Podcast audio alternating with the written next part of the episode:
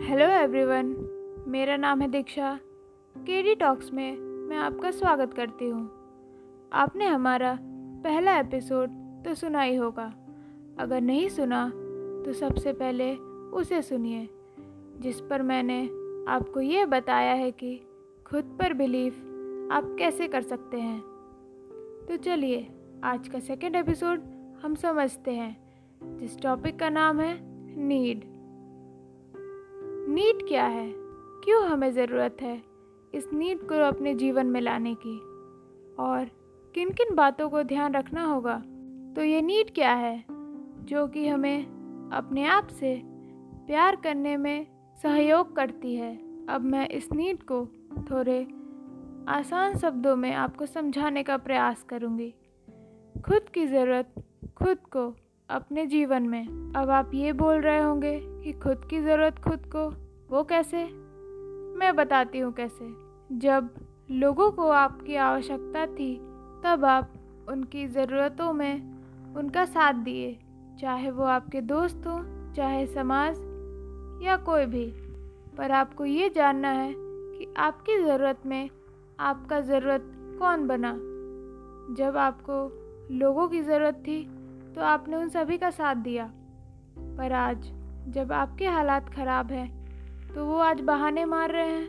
मैं समझ सकती हूँ कि हमारे भावनाओं को कितना दर्द होता है, जब आपके लिए कोई भी खड़ा नहीं होता है।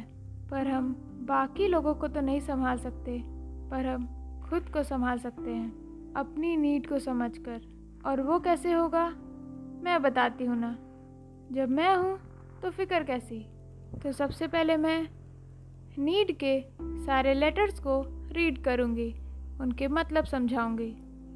N N for no say no to others अगर आप खुश रहना चाहते हो तो आपको लोगों के लिए नहीं, खुद के लिए जीना पड़ेगा। क्योंकि ज़रूरी नहीं है कि आपकी ज़िंदगी में लोग बताएँगे कि आप कैसे रहो। तो इसीलिए खुद के लिए जीना शुरू करें और खुद को आगे बढ़ने के लिए प्रेरित करें। आपको अगर खुद से प्यार करना है तो लोगों की आपको परवाह करने की कोई ज़रूरत नहीं है।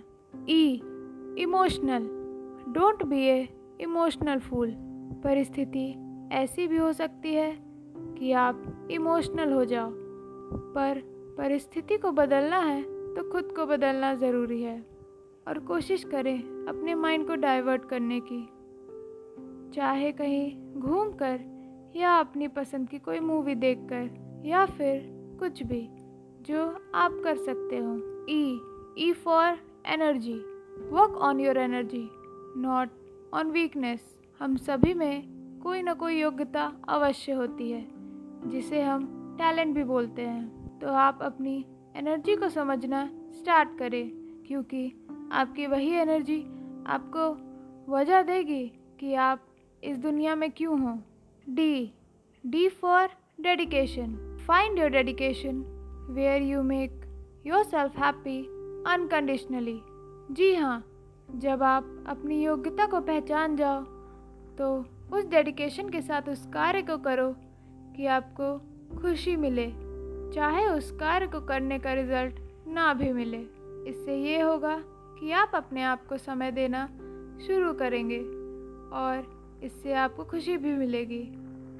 और फिर आपको कोई फ़र्क भी नहीं पड़ेगा। ये थी कुछ बातें खुद की नीड पहचानने को। आशा करती हूँ आपको अच्छा लगा होगा। अगर आप हमारे साथ जुड़ना चाहते हो तो आप हमें ईमेल भी कर सकते हो। कनेक्ट के D talks at the rate Gmail dot com. तब तक के लिए बाय